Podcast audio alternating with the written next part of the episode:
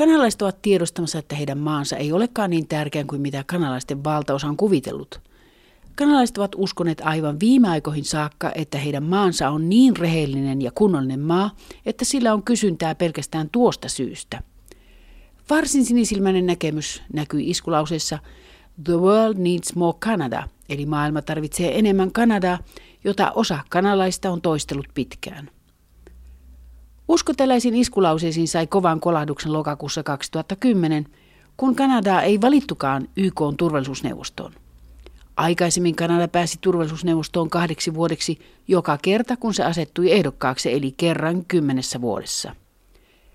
Kanadan oppositioparlamentaarikko liberaalipuolueen Bob Ray selittää, miksi kanalaiset olivat niin pettyneitä. I, I, I don't think it's so much a matter of being a shock as it is, a, I think, a disappointment. Uh, ei se varsinainen shokki ollut, mutta pettymys kyllä. Monien kanadalaisten ja minun mielestäni tappio johtuu siitä, miten Kanada on käyttäytynyt kansainvälisessä politiikassa sekä siitä, että maailman voimasuhteet ovat muuttuneet suuresti. Kööpenhaminan ympäristökokousta johtaneet tanskalaiset poliitikot olivat tosi järkyttäneitä, kun he havaitsivat, miten kielteisesti Kanada suhtautuu lähes kaikkiin Euroopassa tutuksi tulleisiin ympäristöpoliittisiin tavoitteisiin. Näin tapahtui, vaikka Kanada on allekirjoittanut kasvihuonekaasujen rajoittamista koskevan Kioton sopimuksen. Liberaaliparlamentaarikon mielestä Kanadan jälkeenjääneisyydestä erityisesti ympäristökysymyksissä ei saa syyttää kanadalaisia, vaan maan hallitusta.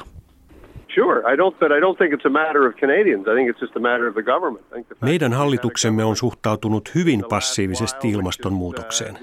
Olette oikeassa. Jos vertaamme Kanadan näkemyksiä lukuisten Euroopan maiden kantoihin, me olemme todella jäljessä. Ja meidän jälkeenjääneisyytemme vaikuttaa meidän maineeseemme Euroopassa ja kaikkialla maailmassa. Kanada on energiantuottajamaa, jonka bitumihiekasta jalostettu öljy on erittäin tärkeä Kanadan taloudelle. Jo aikaisemmin löydytyn tavallisen öljyn ja kaasun lisäksi – Bitumihiekan jalostus öljyksi saastuttaa 12 kertaa enemmän kuin normaalin öljyn jalostus.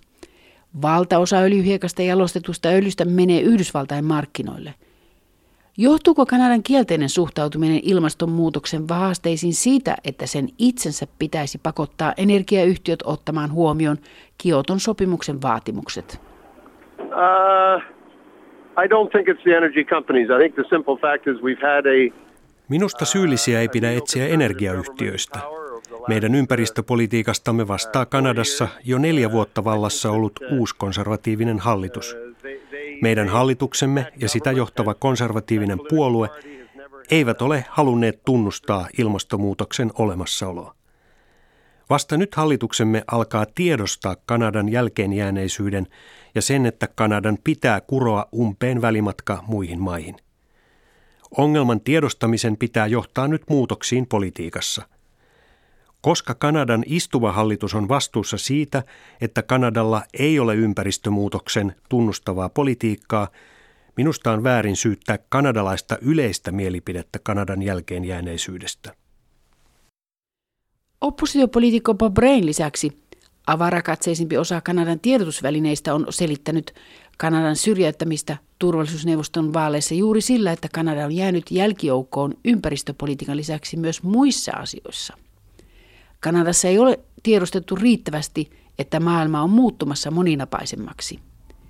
Kiina on noussut toiseksi suureksi vaikuttajaksi Yhdysvaltain rinnalle, mutta sen lisäksi monet muut maat ovat etsimässä omaa paikkaansa tärkeiden maiden joukossa – näin Yhdysvallat, jonka kainalossa Kanada on tavallaan elänyt vuosikymmenien ajan, ei ole enää ainoa suurvalta, vaikka sen vaikutusvalta on vielä merkittävä ja sotilasvoima mahtava. Tunnetun kanalaisen laatulehden The Globe and Mailin pääkirjoitustoimittaja Jeffrey Simpson ruoski oman maansa nurkkakuntaisuutta jo keväällä 2010 julkaisussa artikkelissa, joka löytyy Canadian International Councilin eli Kanadan kansainvälisen neuvoston sivuilta. Jeffrey Simpson. Kanadalaiset haluavat nähdä oman maansa suvaitsevaisena ja oikeudenmukaisena vaikuttajana, joka antaa myös paljon kansainvälistä apua ja suojelee demokraattisia arvoja. Juuri siksi sen asema pitäisi tunnustaa. Mutta nykyisessä kovan kilpailun, erilaisten vaarojen ja ympäristöuhkien maailmassa meidän on pakko herätä. Omaan napaansa tuijottavat maat jäävät syrjään pitkäksi aikaa. Erityisesti tämä vaara uhkaa maita, jotka näyttävät pyrkivän suojelemaan itseään maailmalta sen sijaan, että ne keskittäisivät omat voimansa kilpailuun juuri tässä nykyisessä maailmassa. Kanadassa kaikki eivät ole havainneet, että suurvaltanaapuri on pahasti velkaantunut Kiinalle ja elää yli varojensa. Jopa edellä mainitun Kanadan kansainvälisen neuvoston nettisivuilla on kirjoituksia, joissa vielä toivotaan, että Yhdysvallat pelastaa syrjäytyneen Kanadan. Nämä kirjoittajat eivät havaitse, että itse Yhdysvalloilla ei ole enää samaa asemaa kuin aikaisemmin, vaan sekin etsii nyt omaa paikkaansa moninapaisessa maailmassa. Tärkeimpien teollisuusmaiden G8 on tullut G20, eli nyt maailman asioita pohditaan 20 maailman tärkeimmän maan kokouksissa. Uudet vaikuttajamaat ovat nyt edustettuina aivan uudella tavalla myös kansainvälisessä valuuttarahastossa. Myös turvallisuusneuvoston uudistusta koskeva keskustelu käsittelee sitä, miten taloudellisesti kasvaneet entiset kehitysmaat saadaan nyt mukaan päättämään maailman asioista. Kun kylmän sodan loppu valmisti tietä uudelle maailmalle – Kanada solmi vapaakauppasopimuksen Yhdysvaltain kanssa. Koska kahden pohjois-amerikkalaisen maan taloudet ovat kiinni toinen toisissaan, se oli varmasti oikea sopimus, mutta kahden vuosikymmenen jälkeen maailma on hyvin erilainen. Jeffrey Simpson. Yhdysvallat on edelleen Kanadan suurin kauppakumppani ja läheisin ystävä. Suhteet ovat kiinteät kaikilla kentillä ja perhesiteet ovat loputtomat. Nämä asiat säilyvät tulevaisuudessakin – mutta muuten kaikki on muuttunut. Yhdysvaltain osuus maailman taloudesta on pudonnut aikaisemmasta 25 prosentista 20 prosenttiin. Yhdysvallat on edelleen maailman suurin talous, mutta ero Kiinaan supistuu koko ajan.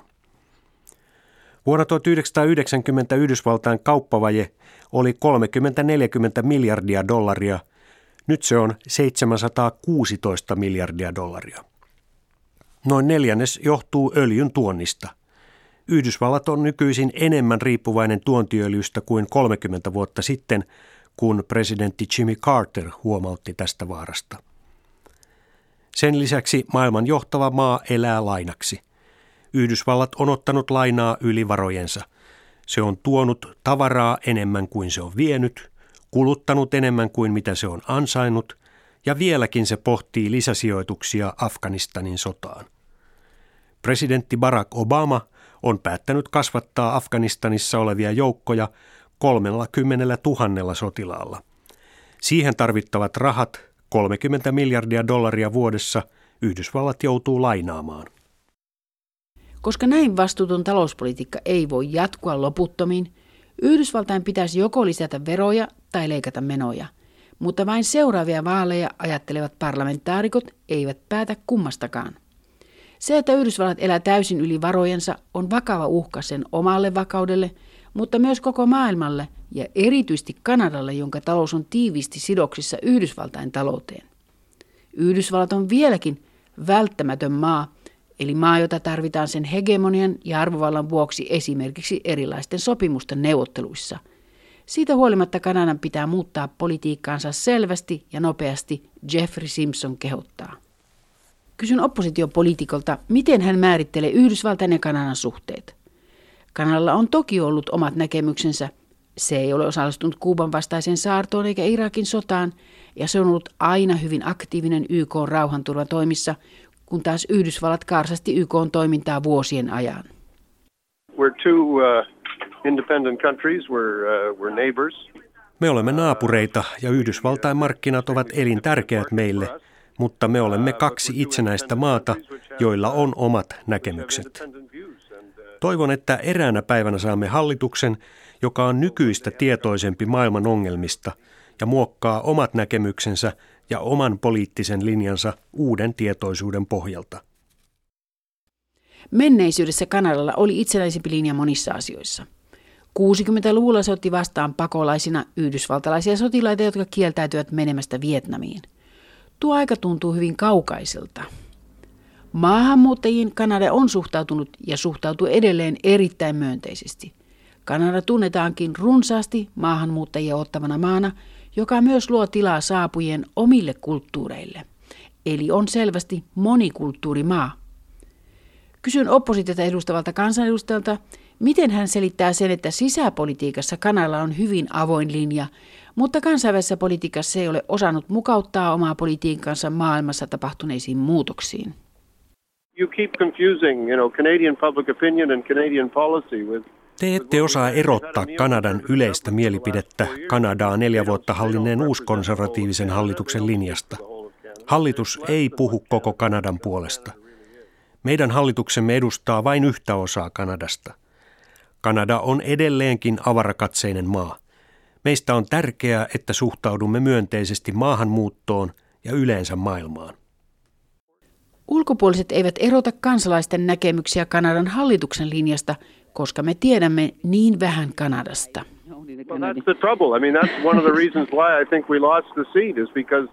Se juuri on meidän ongelmamme. Juuri siksi meitä ei valittu turvallisuusneuvostoon. Nykyhallitus harrastaa hyvin yhdenvärisiä kampanjoita, joihin me, parlamentin jäsenet, emme voi mitenkään vaikuttaa ja joissa laajempi, koko Kanadaa edustava näkemys ei tule esille.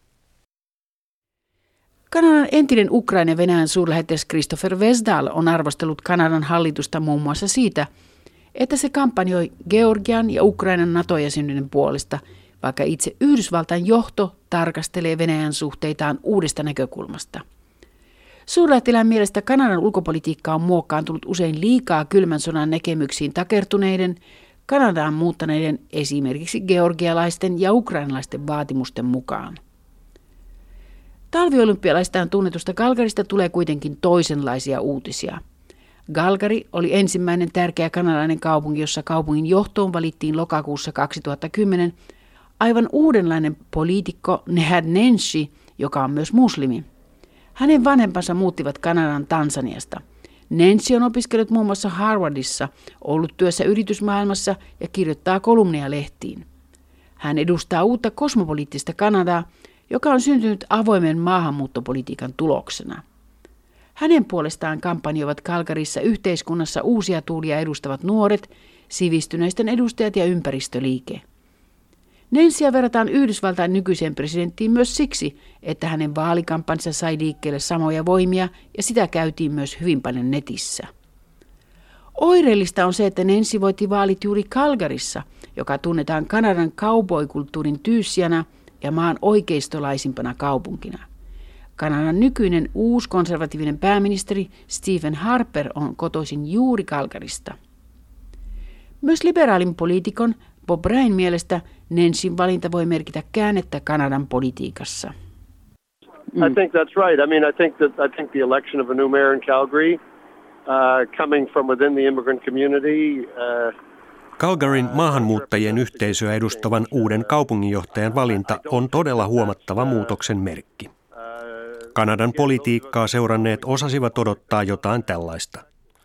Juuri Calgarysta on tullut hyvin monikulttuurinen, monirotuinen kaupunki. Nenshin valinta kaupunginjohtajaksi kertoo jo alkaneesta muutoksesta.